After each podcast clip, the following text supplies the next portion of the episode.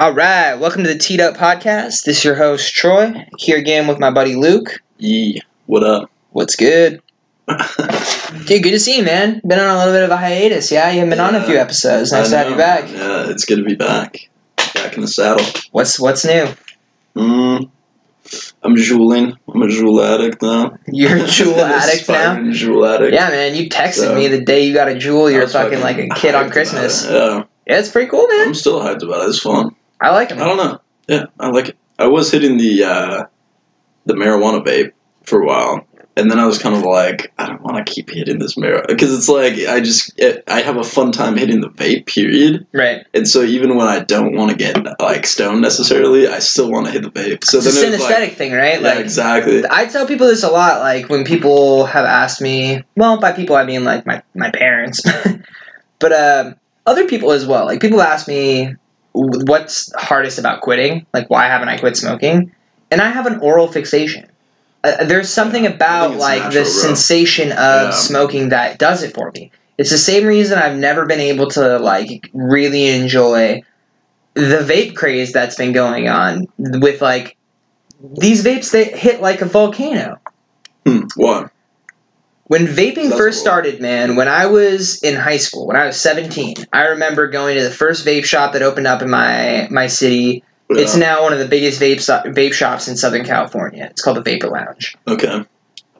And every vape product was essentially like not like what I have. Like I have a, a Novo, yeah, it's a, a smoke tech device, but this brand, Smoktech, they were making shit that uh like they were making shit back in the day. They're a huge brand.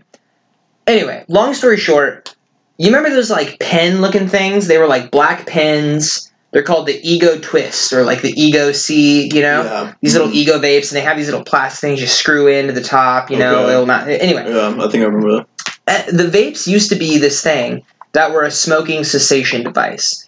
And the idea was you could start with this vape that had like an 18 milligram nick level in it. Okay. And you would slowly, like, incrementally wait, like, bring yourself down Right. until you were at like a zero or like a two, Yeah. and it would help you quit smoking. Right. Or at least, like, get off of cigarettes, you know? Right. And it helped me when I was in, you know, college. When we first met, man, you remember Yeah, I had totally. I had an R2D2 vape, Yeah, you know? yeah, thing I started smoking again. That was the first when- time I like ever saw somebody vaping. I think. Really? Uh, maybe not, but I remember sitting there and I was like, "What is that thing?"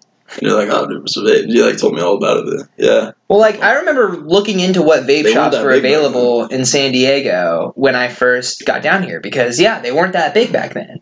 But it's because most vapes were made to give you the same hit as a cigarette. Okay. Yeah? Yeah. It was this mouthful hit where like you draw in and then you take a breath. It's like smoking a cigarette. Mhm, The nick is kind of like there, it gives you that throat hit, you know? mhm. And then there be, there came another type of vape that was called a mod.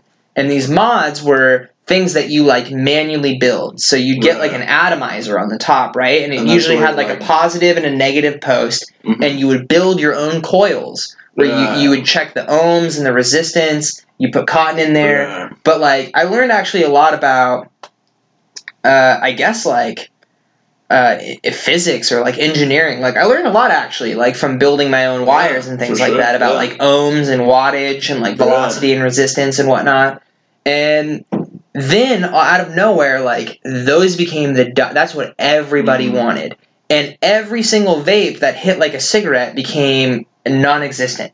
Okay. And there, that was when I started smoking cigarettes again. Was when Mm. you couldn't actually find these little atomizers anymore Yeah. for these types of vapes that Right. drew like a cigarette because every single vape out there was one that like launched like a volcano and hit like a hookah Yeah. where you take this giant lung hit you know where you just yeah. like like suck in you know and it doesn't do the same thing for Yeah. you like it, at least for me like it doesn't feel the same like it's it doesn't give you that know what you're same like yeah. kind of like sensation and what smoking for me has always been is this like it's this oral fixation kind of So thing are you know? people when they're hitting that just like way more, much more vape juice, or are they getting the same amount of nicotine? Like, great question are they So- hitting like that much more nicotine as well? Or No. no. Okay. So like when I first started vaping, uh, like with the the vapes I was just talking about, you know, the ones that I enjoyed, I would get twelve milligrams of nicotine in these things, and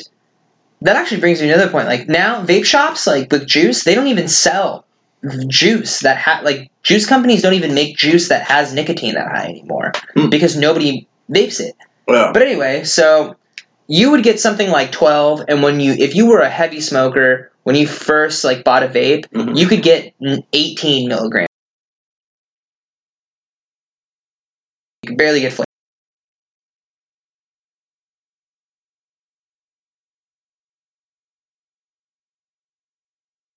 Blow like a volcano. yeah. The nick that you have in there is closer to three.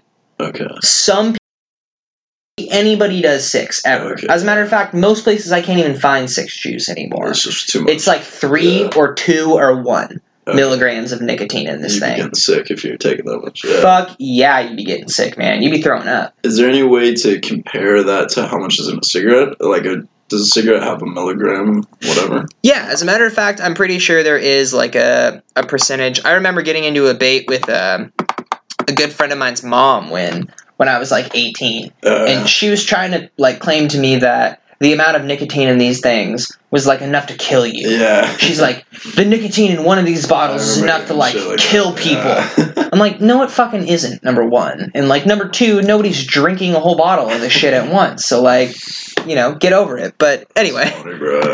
Like you know, as a matter of fact, when I was a kid, my parents first found like when they first caught me smoking, my dad made me sit down and smoke a whole pack I of cigarettes you said that, unfiltered yeah. until I was vomiting. And like I brought that up to her too, and like. Yeah, if anybody sits down and smokes an entire pack of cigarettes, like they're gonna be getting sick and vomiting because you're not supposed to do that kind of shit. Like, Wait, what was that scene like? Your dad? Not cool, man.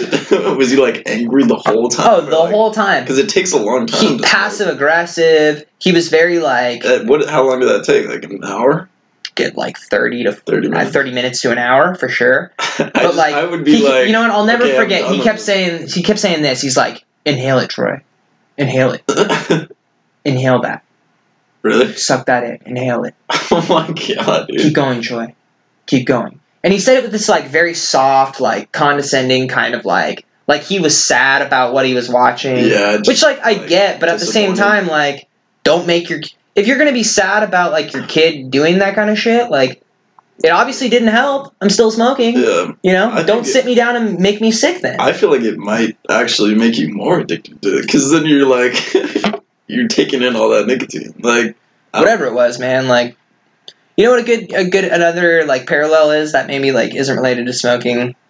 There's this one time I, I got into trouble for saying a swear word. Mhm. And I won't get into the mini- minutia of this because it's probably like a politically incorrect thing to talk about, but I remember being very frustrated with my whole situation because nobody was making these like this argument about what I had done in good faith. Like I was being attacked by somebody at school yeah. because they didn't like me.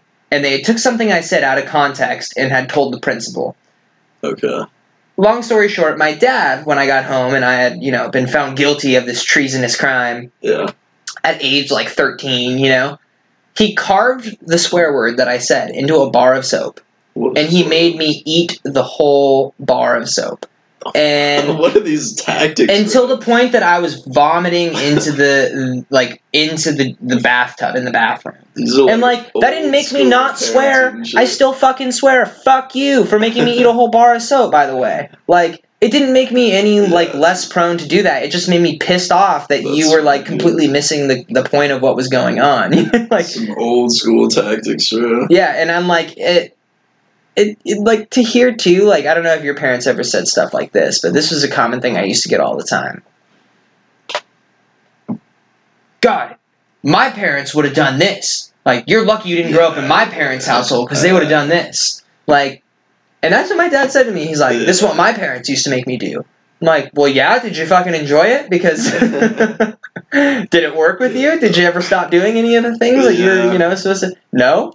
Well, great tactic then. You know. That's funny, man. That's the weirdest thing about being a parent is like there's no rules. You know? It's like And when you're a kid, I don't think you realize that. You know, Yeah. like you don't realize when you're a kid that your your parents aren't like infallible. Yeah. right? Like you Yeah. think of them as like the apex of what like being a person is. But it's not it wasn't until I was in high school that I kind of realized that my parents are just like bigger children. They're just me, you know? They've just had more years to like navigate different things. Yeah. But like the way that they think about stuff, the way that they interact with the world, like it's the same way that I do. Yeah, for sure. It's just informed by different stuff. Like yeah. we're all just faking it until we make it, pretty much. yeah. You know. That's exactly right. And it has to be that same way when it comes to parenting. If it's that way with everything else, yeah. I can't claim to know for That's sure because. I'm not a parent, so I don't know. But No, yeah, I think it's, You know. exactly right, man. Just trying to f- figure shit out. Right. The limited knowledge that you have. and nobody does it right, right? Like I don't Yeah. resent my parents for you know punishing me in that is- way, but yeah. it just it's it always is like those two specific examples have always kind of made me laugh because It's they didn't do funny. anything but made me like Yeah.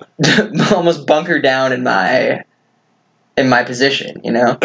They didn't do anything to help like get to the cause of what they were upset about. Yeah. They certainly didn't do anything to get to the cause of what I was upset about that made me act out in whatever way I was, you know? Yeah.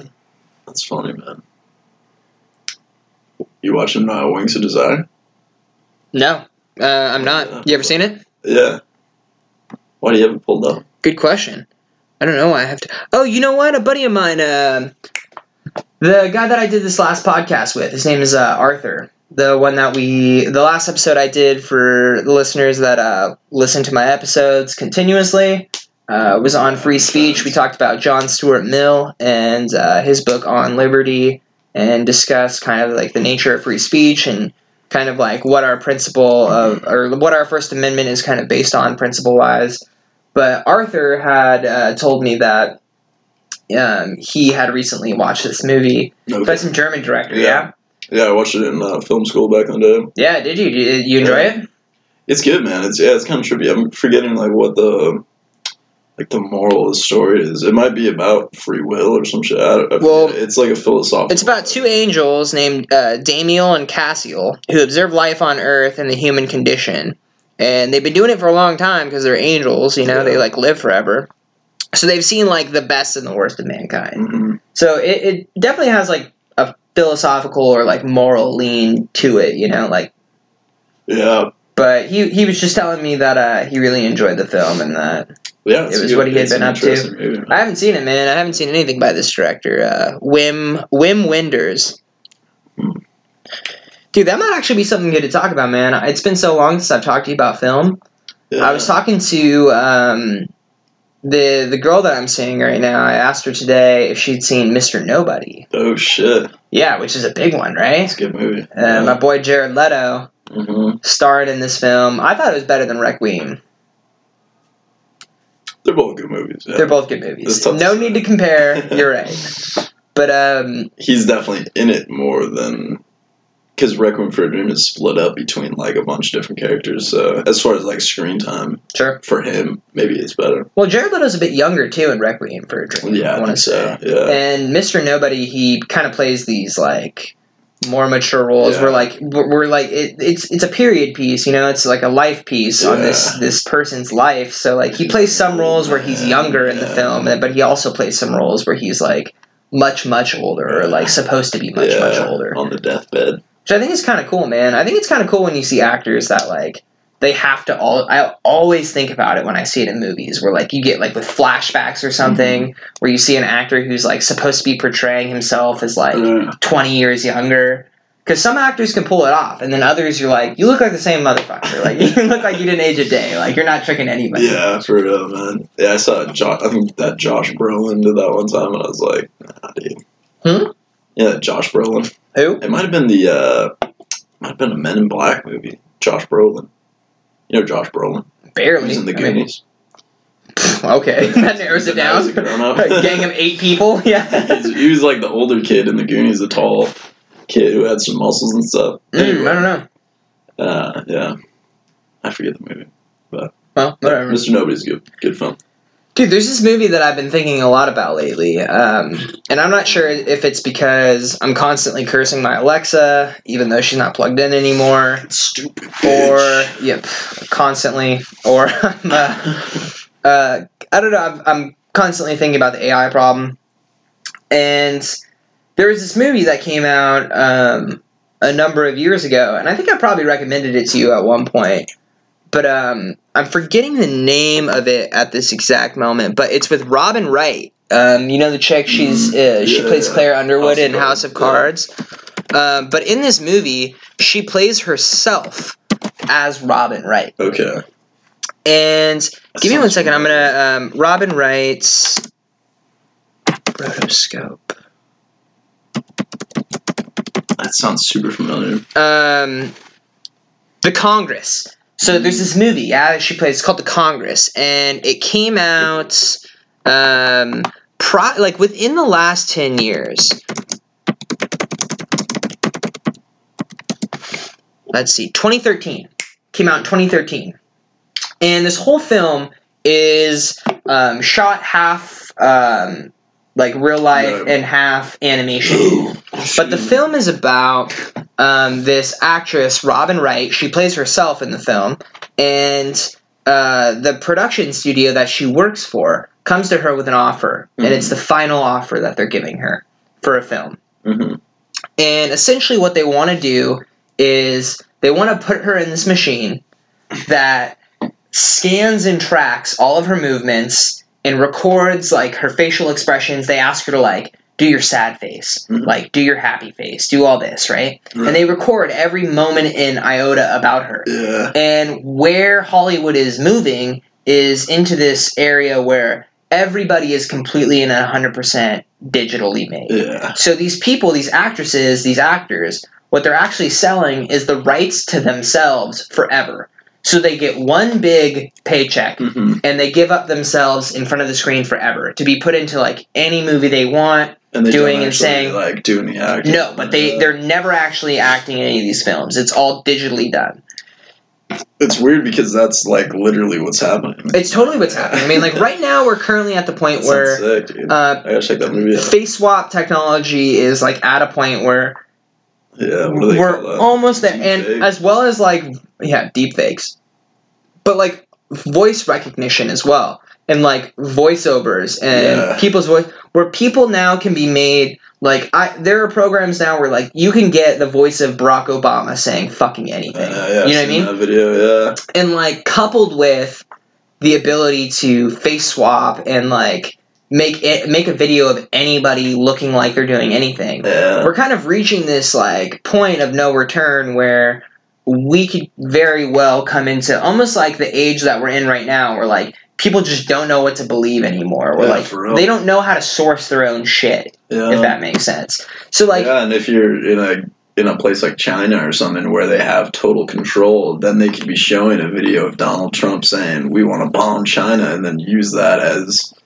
as an, a reason to go bomb America, basically. So Right. that's like the the freaky thing about it. What happens in a, on a political to control the masses Yeah. totally and that's like obviously the the starkest example of like how this shit can be used whereas i think that this film is trying to use like hollywood right Yeah. as this like happy-go-lucky example of how this like nice cool new technology would present itself Mhm. almost like ai right where like how we could see this technology being brought to us under like the most benign of circumstances Yeah. without thinking fully through how it can be used in like the most detrimental of circumstances, right? Right. yeah. So this film, um, the Congress, this chick Robin Wright, she doesn't want to sell the rights to her, to herself.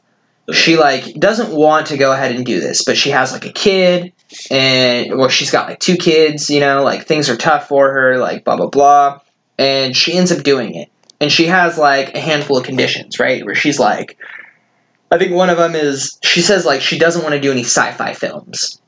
or something stupid like that. Yeah, you know what I mean? She's like- like, I don't want to be put in any like stupid sci-fi movie. You know? yeah. She's like against it. Right, We're like those are the kind of like conditions and things she Mhm. has. But anyway, she she ends up like doing this, and um, the plot of it is like she, she afterwards is invited to this thing called the uh, like the technological congress, where she goes out to it's it's this giant swath of land out in like the middle of nowhere in like Nevada or like Arizona or something like that and she drives up and it's it's this one guy like standing at this like you know stop up go like trolley type thing right Mhm. where that blocks her car Yeah. and he gives her this shot and he's like once i give you this like you're going into the technological like world over here right Uh, so essentially like she takes this shot and when she's on this land, right? Everything that she experiences is in virtual reality.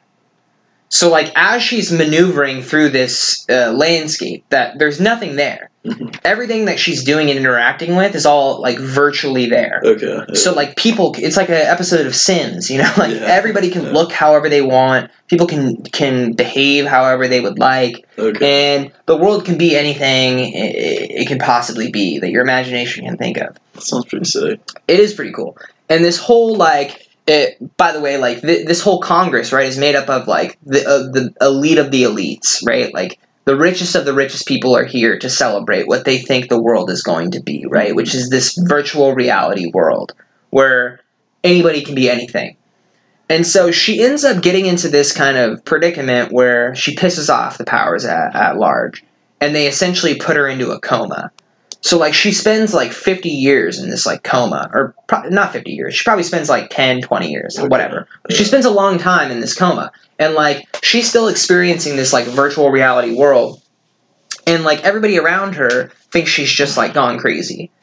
But Yeah. later in the film she like wakes up, right? She's finally brought out of this like comatose state Mhm. and she's woken up to this world that's a complete apocalyptic scene where the whole world is completely ravaged by pollution and she walks out of like the is these big cement buildings right that are just virtual reality farms where everybody is waiting in line yeah like immigrants Yeah. waiting to immigrate into the cloud everybody is trying to get into the cloud the? but like the cloud is more than what you think right like you can do anything in this world so people can like yeah. you know they they take the like they'll drink a drink and it'll give it'll turn you into the essence of Luke Glaze Uh-huh. or Troy Guard, right? Like Yeah. you can live as this person, right? Like they they have this like monologue where this guy's explaining the world where he's like, you know, we have things now where, you know, I I took this elixir and uh, I spent a year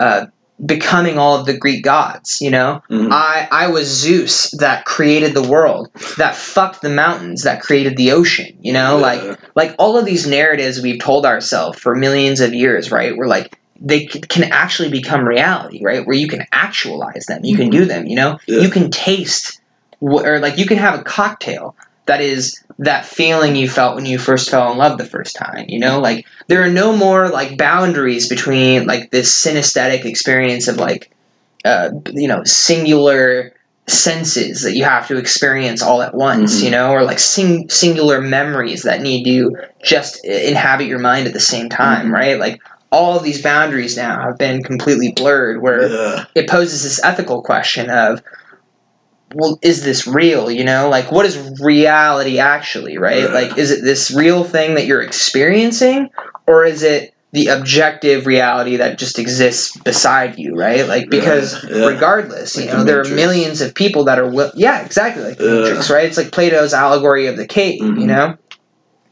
It's an extremely extremely awesome movie and like That's so. I think that it never got the attention it deserved. I, I don't think it was an indie film. I mean, it grossed three hundred. Oh shit! It was definitely an indie film. It grossed three hundred fifty thousand dollars, which is pretty cool for Robin Wright to do. Like, with Robin Wright, I mean, she's doing the uh, House of Cards. Like, let's. When did House of Cards first air? All in now. Dude, and she's the main bitch now in House of Cards. Dude, the first episode of House of Cards was in 2013, and this movie premiered Oh, wow. in July of 2013. So that she did this film she probably filmed it like right before. right before she did House of Cards. Crazy. It's pretty Um, cool. That that is pretty cool. It's interesting how that theme has been around for so long. Like the allegory of the caves. You know, there Yeah. wasn't any AI back. I mean, as far as we know, you know, there wasn't any No. like iPhones or No, but I think even back then, right? Like even in Plato's day, we saw the clear and present danger of toying with these boundaries of reality, right? Like yeah, and I think like maybe the earliest example could have been like class divides, right? Where people that lived of a certain class, right, thought that reality was just this experience that they had, Mhm. regardless of how the actual world was, you know, for like the majority of people. Like what comes to mind is like Game of Thrones, you know, like Yeah. is the what the majority of people experience is that what actually is real or is Yeah. what you think the the real world is actually happening. Like Mhm. I happen to be on the side of, um, it, it's somewhere in between, right? It it it needs to have all of it. That's reality. Reality is all of these things being true. Like Mhm. it can all it can be true at the same time. That reality is this apocalyptic world that everybody lives in, right? Where everybody's trying to get downloaded into the cloud. But reality is also this virtual world that people inhabit. It's Mhm. just what one do we want to give power to, is how I've always looked at it. Like, which one do we think that the flourishing of humans is most likely to occur? Mhm. You know, with the best possible existence for a human being to Mhm. have. Where do we think that's most likely to occur? Mhm. Do we think that it's likely to occur virtually? Right? Like, do we think that some kind of singularity between the human mind and uh, the human body is where the apex of uh, like human uh, satisfaction and human well-being, the, the best possible life we could ever live? Do we think that's how it's achieved Mhm. based on like our current and present course? It's obviously what we think, but like I don't think most of us have thought it through too much. I think we just think it would be cool to have shit like virtual reality, you know, Yeah. like some Ready Player One type, you know, stuff where we play on this big giant World of Warcraft like game that's super Yeah. badass. Like, which isn't to say it wouldn't be, but Yeah. Is it gonna? Is it what's most conducive to the best possible life that one could live? Yeah. You know, Hmm. I don't know the answer, but Yeah, it's wild, man. But I don't know. I, the, everything is so weird now. You know, it's like I was listening to someone talk about it the other day. It's like people are watching people. You watch people do things, you know, and you you play games and you pretend that you're doing things. And you watch people have sex, and you watch like on porn, and you watch people eat food. Like, uh, I mean, there's all these different weird trends online where you Yeah. just you're just watching other people do shit and it's like what are you what is some people actually doing you know there's people that live their entire existence just watching other people do shit and that's i don't know it's just so, so trippy man Well, I was actually listening to a conversation between Sam Harris and um, somebody else. I'll forgive me for not remembering, but he's written a book on addiction as well as depression, and that's his latest book is on depression. And he was talking Sam about Harris? uh, no, no, no, not Sam Oh. Harris. This this guy he was interviewing, Mhm. but um, it, this guy was talking about kind of the correlatives between um, depression and addiction, but also depression and society. That's really what it came down to is um, that there are a lot of similar uh, clusters of factors that inhabit people that have addiction and that inhabit people that have depression. But most of them are things that society ha- no longer produces for humans that humans need. So like he he brought up a lot like with depression um, that people have now gro- like we as a culture have trended towards um, creating kind of artificial or technological supplements for these things that we used to get in our natural environment as humans, right? So Mhm. like humans didn't evolve to uh, watch porn, right? Mhm. Humans evolved to fuck other humans, you know? Yeah, yeah. Like he, which is almost like he made the comparison to like video games, you know, like Mhm. and the types of like why people get like so intensely involved with things like MMOs and like RPGs, right? Like a lot of these people Yeah. like they're supplementing all the things that they don't get in their actual life. They don't get at their jobs, they don't get in their social lives, right? And like Mhm. it's a it's a feeling of belonging, it's a feeling of satisfaction, it's a feeling of success, it's a feeling of uh like your actions contribute and matter to like something larger than Right. yourself, right? Like Yeah. which is something that you get when you play like these team building games, you know, or you play like Fortnite and you fucking win, you know, or like uh, Overwatch and you level up, you know what I'm saying? Yeah. Like, but there are these kind of like technological supplements that we have now that a lot of people can become obsessed with or like they they can become like the only way in which they get these types of gratifications when Mhm. like humans used like we didn't evolve because we were the biggest and the baddest you know like Right. we evolved because we learned to like work as a group you know we learned to cooperate Mhm. group wise you know like we learned to hunt the bigger animals because we were able to talk all the other humans into like figuring out and like group thinking right how are we going to take this bison down well, we have a fleet of bison here you know like people were forced to reconcile the things that they didn't you know Right. like about yeah. each other, you know. And nowadays, like they don't have to, you know, Yeah. or like they the only group dynamic that they get is in these kind of artificial Mhm. settings. Which, Yeah. like I said, like same with like porn, you know. It's like uh, porn is so unpopular, you know. Like we didn't evolve to like fuck ourselves and watch a TV, you know. Like Yeah. we evolved to have sex with other people, which is why it's like never as satisfying, you know. Yeah. That makes sense. Yeah. That's wild. but it's interesting to like watch the trend you know like and people say it all the time that like we think that technology is it's going to solve all of our problems which i don't actually think people i don't actually think people think that consciously. I think that's like what we've been sold you know?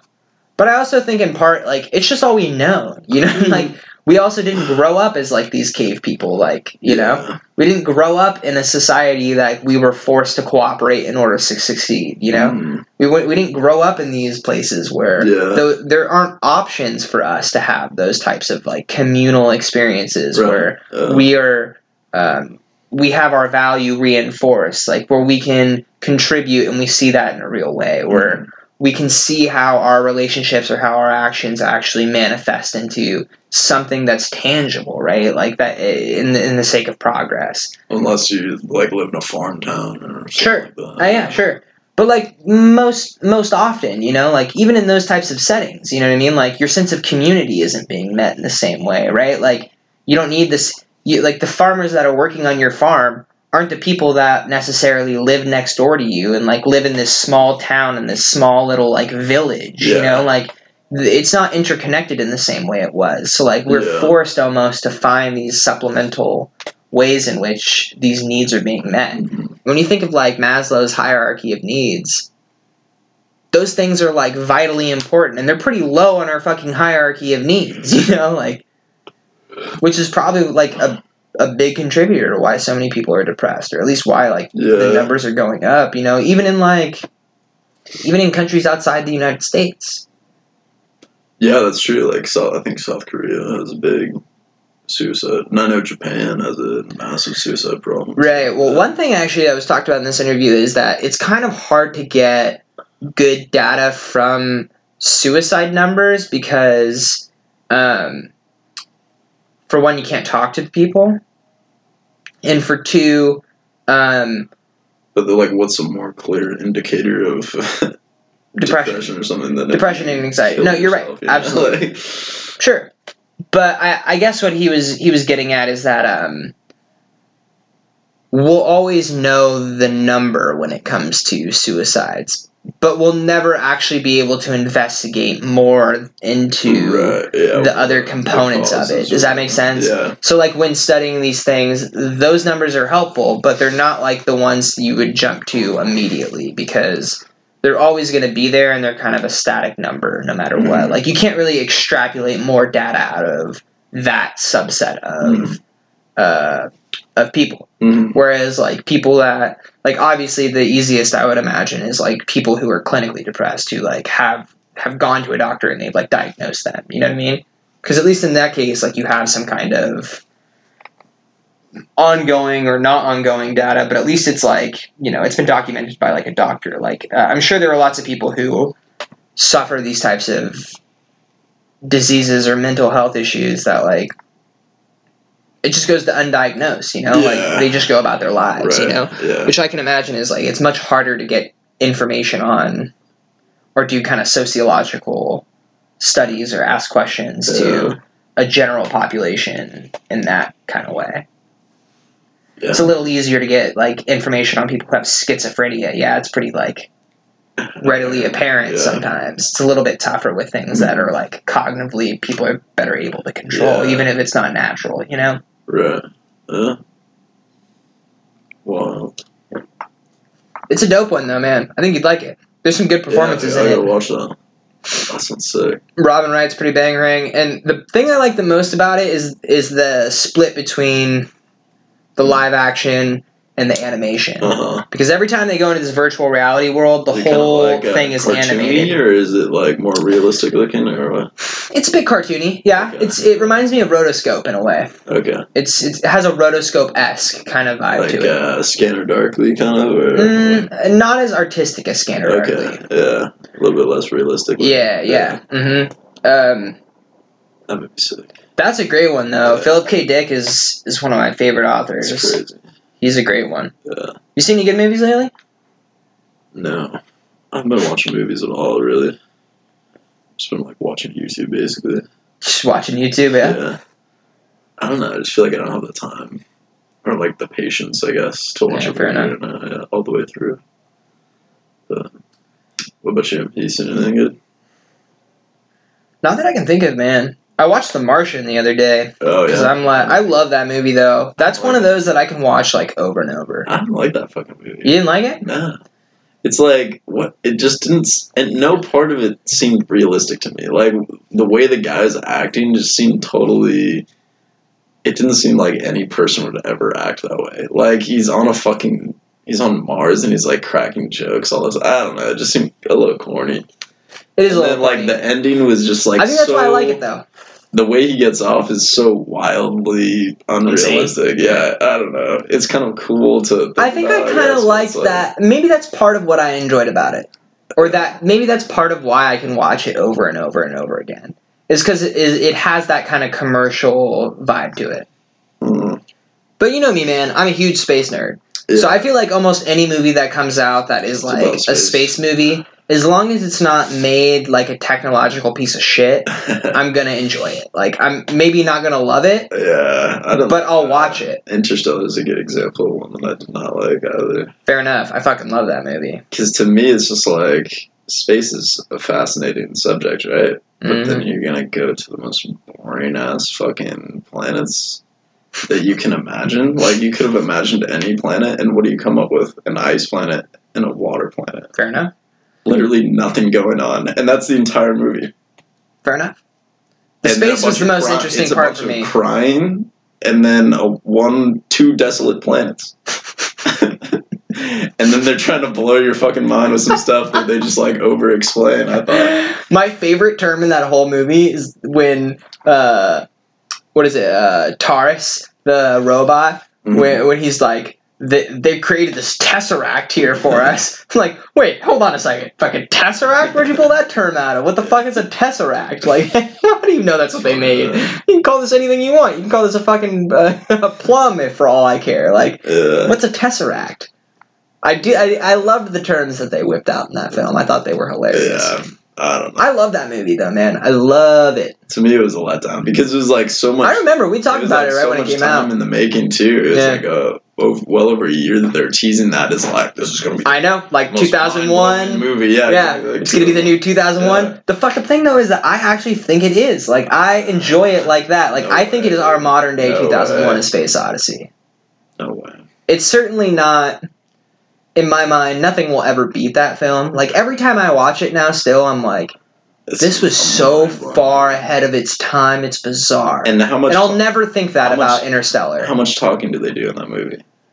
Not Not done. barely any, dude. No. And it's fucking mind blowing. How Yeah. much talking do they do in Interstellar? Almost Yeah, but at the same time, how many people? Almost every second of the movie is But- filled with them explaining the different space stuff. Fair it's enough. like you're trying so hard to be intellectual and making. but not everybody's like, us, man. You got to think like this movie was a huge blockbuster because most of America is stupid. They don't. They've never. they don't know what space is like. They. They need that explanation. You That's what sold them on that movie was having all of these really- explanations uh, of things. I don't know if that's true, dude. You don't need to be smart to to watch uh, the Space Odyssey because the visuals and like the every it's creepy. The feeling Fine. is creepy. The music's creepy. It's like an animal thing. I feel like. And then you're Fair enough. left feeling like, what the? F-? That's an actual mind blowing movie. At the end, you're like, what the fuck? And people And yet can hate, all you can hate me for this, but I gotta say it. I've never met anybody that I consider intellectually driven that enjoys the movie. As a matter of fact, I've never even think I've met anybody that's uh, intellectually minded that's seen the movie What? Interesting. 2001. Oh, 2001. People don't want to watch the film. People get bored watching that. I can't even get my fucking 13 year old sister sometime to watch uh, the original Star Wars films. Yeah. Yeah? Like, people aren't going to sit and You'll- watch a half silent film from the fucking 60s that's about old, space. they think it's yeah. They think it's like so, like, that's part of it. Like, people don't want to watch films that are intellectually, like, uh, driving. Like, if they didn't have that filler or that explanation, nobody would enjoy it. wouldn't be the classic that it is now, which I definitely think it is a classic. I mean, Nobody's gonna remember Interstellar 50 years from now or whatever. maybe, maybe not. Nobody's gonna be talking about it. I People, I don't hear anybody talking about it really. Fair enough. I think of Interstellar though on a spectrum of its own I thought it could have been all. because yeah, it could have. Because I don't think that like and I was you know what actually I was thinking about this the last time I thought I saw 2001. There actually aren't that many movies about space. Like when you think about like 2001 maybe being like the first good space movie, right? Like we've really only got like 60 years of like one human life maybe Mhm. of like films where we actually had like the technical know-how Right. or artistic know-how to make a film that was like set in space. There really aren't that I mean, if many. you want to go back, there's like silent movies. that- Sure, like Man on the Moon, Yeah. like I, I get it, but the I just don't think that like there have been a lot of movies that are about space. saying, You know what I yeah. mean? There are a lot of like spacey sci-fi films or TV shows, Yeah. but there aren't a lot of like feature films that are trying to be Yeah. like really good films that are set in space, you know? And I think mostly it's because it costs a lot of money, Yeah. probably. Mhm. But I it probably also is like there there has to just not be like a lot of really great scripts about.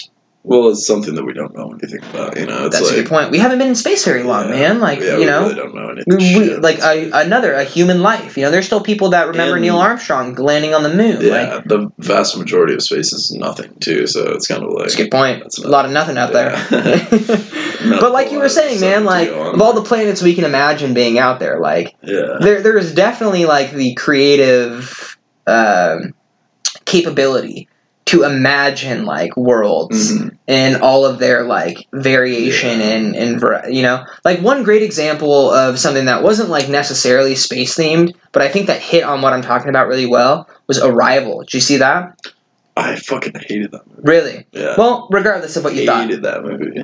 What i really liked about that I film bored out of my fucking mind. Fair enough. Time. Fair enough. Like, but what I really liked about that film that I thought it hit on is that I thought it was a completely original idea of extraterrestrials. And like that's kind of what I'm getting at. Like anybody can enjoy like the fourth encounter or uh, close encounters of the fourth kind, you know, like but it, it's yeah, fourth kind, man. I'm talking about the Encounters of the third. I thought it was the third kind. well, there's the The the third kind one that's the older film, and then the Close Encounters of the Fourth Kind is the one that's based on the true events. I didn't really know about that. Is that a documentary or something? it's like half document it's like a mockumentary sort of but like Mm. it's they like fictionalize the story Mm. but they cut in all of the real footage from like this actual event Oh, never heard of that. it's a good one man you should look it up That's not sick. but um what like what i really liked about that it was like like i said like that or- original kind of unique imagining of what extraterrestrials could be like Mhm. right and like kind of like that's what i'm getting at right like i don't think we've been thinking long enough or like there have been enough kind of artists out there or like writers or directors that have really tried to like push outside of this bounds of like what we think alien life could be like or other worlds could be like right like Right. there with the vastness that we know that the like the universe holds there could be just forms of existence or forms of planets you know or like things that we just could never conceive of and that's what i kind of liked about arrival was that this idea that like there was something intrinsic to their language that Mhm. was like unique that they were coming to give humans like Yeah. i thought that was really cool it was a unique idea like regardless of what you thought of the film Yeah. I'd like to see more like pushing the bounds on that kind of shit. And there just hasn't been that many films that have come out like that have had the kind of money to make something that was visually striking but also intellectually Right. kind of like prodding, you know? Yeah, that's a good point.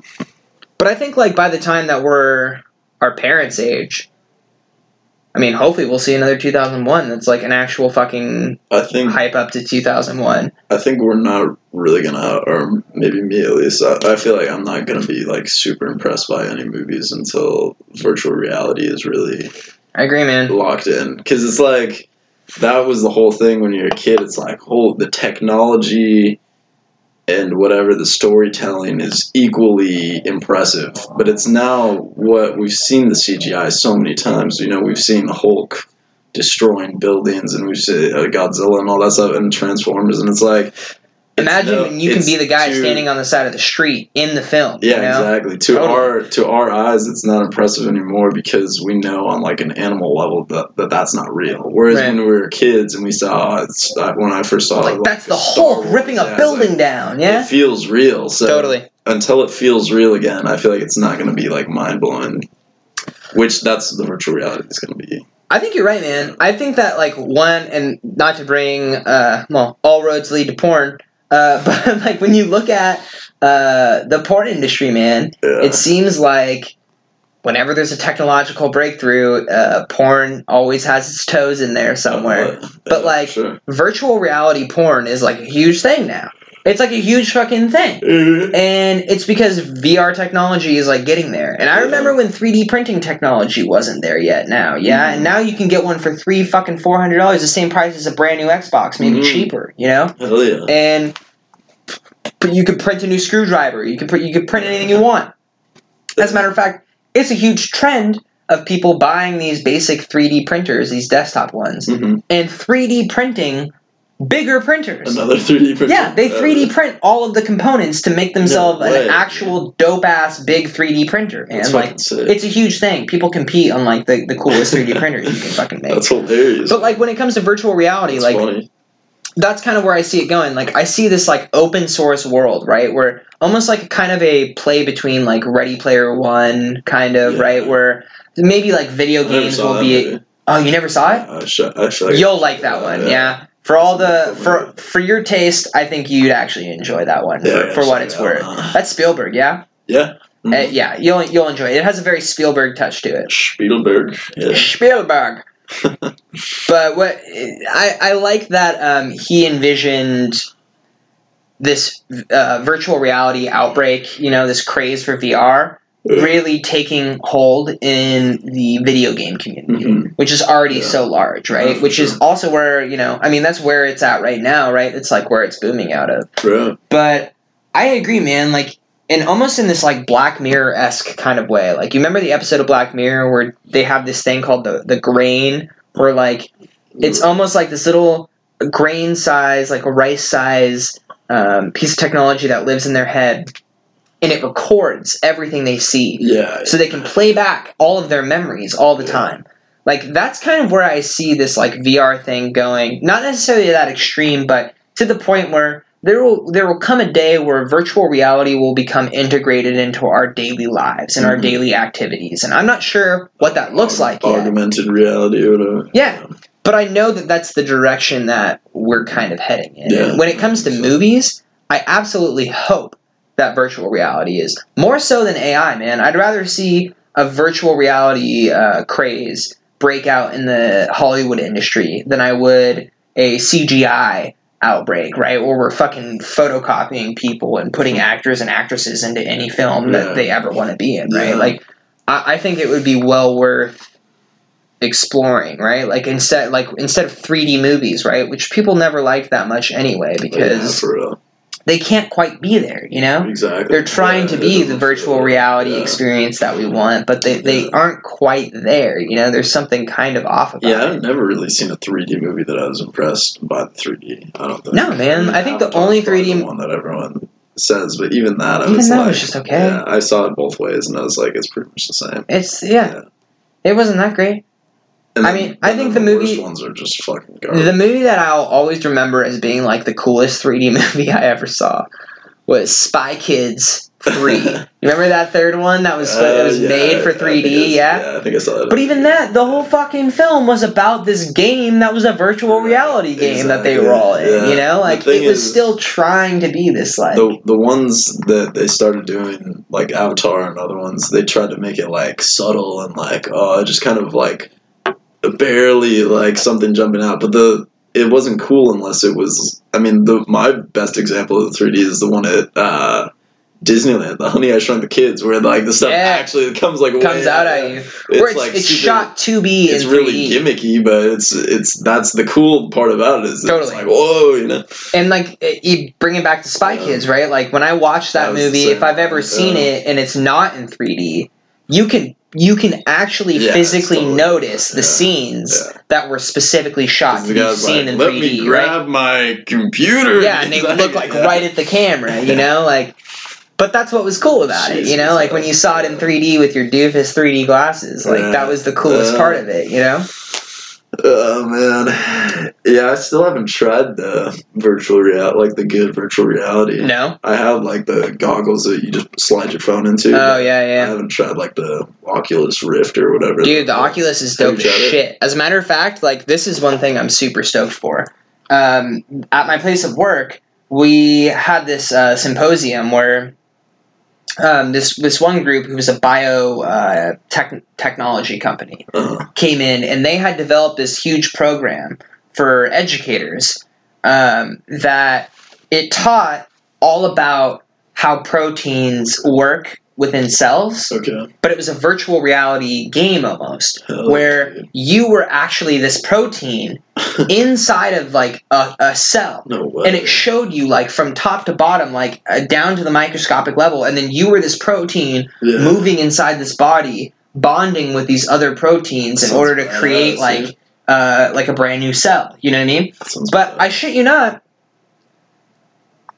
as somebody who didn't know much about biology and still doesn't know like an insane amount about Yeah. uh, biology, like watching that, like my breath was taken away. Like if I was a six year old kid and I had and I had like you know gone through this like program and this was just like a little beta thing, you know, Yeah. like it, this wasn't Yeah. a full program, but like that seemed like a way to teach these like extremely difficult conceptual Yeah. things that we just like we were we're just now kind of like skimming the top of you know like Yeah. imagine teaching uh, like bioengineering in this way like Mhm. I, I think it could revolutionize not just our Oh, yeah. entertainment industry but Yeah. like it could bleed into other industries Oh, like for sure. and a good example is um, with the Oculus and a company called Valve, who helped develop the Oculus. The Valve is uh, well, they power Steam, which makes a lot of games that people play. Yeah, I've heard of that. But um, they were the people that produced the software for the um, the Oculus, I want to say, and they came up with this program that is essentially like a parallel to like an Adobe program, Mhm. but it's like a paint program. And that um, yeah. engineers that make um, like character development or like concept designs Yeah. have used this where you essentially are like in this black room and you have these two little handles that act as paintbrushes Yeah. so like you can create things in 3d and I've seen that. it, it's the most bizarrely Yeah. cool thing i've ever seen and when I- It's pretty badass. first saw it i had this idea as an artist to create this uh, to have this art show where it would be in like a white gallery right Uh-huh. and all of my paintings would be hung up on these walls but when people came in they would wear these virtual reality glasses and i would have Oh, had painted the whole environment of this room. Yeah. so imagine like now you're you're watch you're at this art show but it's in a jungle somewhere. And the Mm. jungle is painted for you you know? So you're in this painted jungle right? And you're like going from tree to tree to look at all of these paintings you know?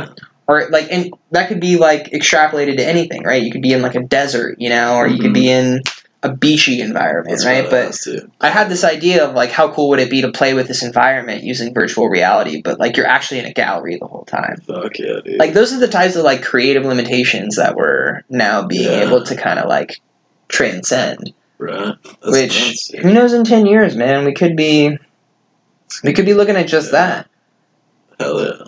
It's gonna be a different world. with any luck knock on wood man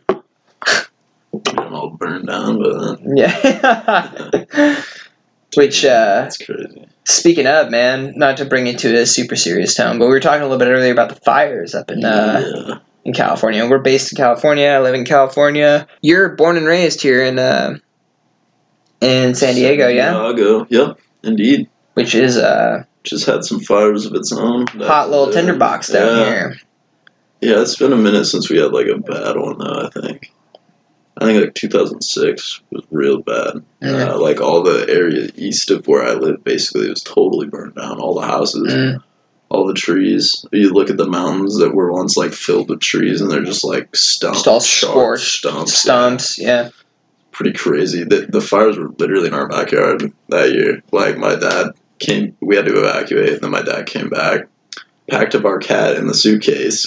we're like rolling our cat down in the suitcase and went to my grandma's house. But my dad came back and was putting out fires with the hose. He was standing on top of the roof putting out the fires that were in our backyard with the hose and shit. Fuck. Yeah, it's pretty crazy, dude. And you then- don't live that far into the mountains, man. Like Yeah, and then you're not that far No, away. not really. Like thirty minutes from no shit. downtown and stuff. But then uh, he had to take off, take off, and we just like had no idea if our house was gonna be there when we got back. And like when we got back, my parents were both crying and stuff. This was nuts, dude. Well, our buddy Corey, who's also from uh, he's from Escondido. He even a couple years ago when we had those fires, his house was like debatable. Like I think his family might have gotten evacuated, or like he was super worried about the Oh, fires. Corey, that Corey, Corey. Yeah, Corey. Yeah, I remember Corey. Doofus Corey, the brother. Dude, I had to get Corey on the podcast. that dude. Wow, I miss Corey, man. Never met a guy like that one. really? Oh no, sir. What? He's the Doofus King. what does he do? That's so funny. Or doofus. It's hard to put a pin in it, Let me hit that mango. but uh, he's definitely one of the friends that uh, I'm the saddest I don't get to see more often. I miss that guy a lot. Does he live in San Diego still? Yeah, I mean he lives with uh he lives with a few buddies I think, but I think he's back up in Escondido. Mm, Woo! Excuse me. I think you had a battery. Oh no. Uh, blinking. Yep. That's the official I'm out of battery logo. No, but I miss him a lot, man. Yeah, I haven't seen any of those dudes in a long time, bro. You know, I saw Dylan not too long ago. Hmm? Um, in Corinne. We went to the dog beach with uh went to the dog beach with uh, Nicole and her kids. Oh yeah. They've been together for a long time. Yeah, they sure have. They're living together now in North Park. Oh yeah, Mm-hmm. that's sick. Yeah, lucky them. With their badass little puppy Bandito. His name's Bandit, but I call him Bandito. Because uh, I think it has a better ring to it. Yeah, I like that bandito. Bandito. That's sick. bro. All right, man. We're uh, we're coming up here on an hour. It's been a good pod. Yeah, good pod, good one, Um, good hour. Just flew by. anything you want to leave? Any final notes? Mm, Anything you want people to pay attention to? Look forward to? man, I mean, I guess look forward to this. Uh, all these new technologies coming out. We'll see in ten years. We're all gonna be fucking just jerking off in virtual reality. I, don't even know what we're gonna do. That's already happening, bro. Yeah, I Yeah. Should well, for sure, man. Um, next week, I'm thinking we should do something about. Uh, well, I kind of want to talk about Roswell, but uh, I'm open to mo- most anything. We can do another just shoot the Oh, shits episode. Today was like a power hour episode. Yeah, for real, man. Just randomness, random. Yeah, man. Uh, but it was good to have you on again, man. Uh, I miss talking with you. Let's uh, let's do another one next week. Let's do it. Um, once again, this is my buddy Luke. Um, thank you guys for listening to the Teed Up podcast. We'll be back again next week. If you guys have any topic suggestions, please uh, send them my way. And uh, like and rate in the iTunes store and subscribe. I'm your host, Troy. And uh, thanks again for listening to the Teed Up. peace out. Go Scout.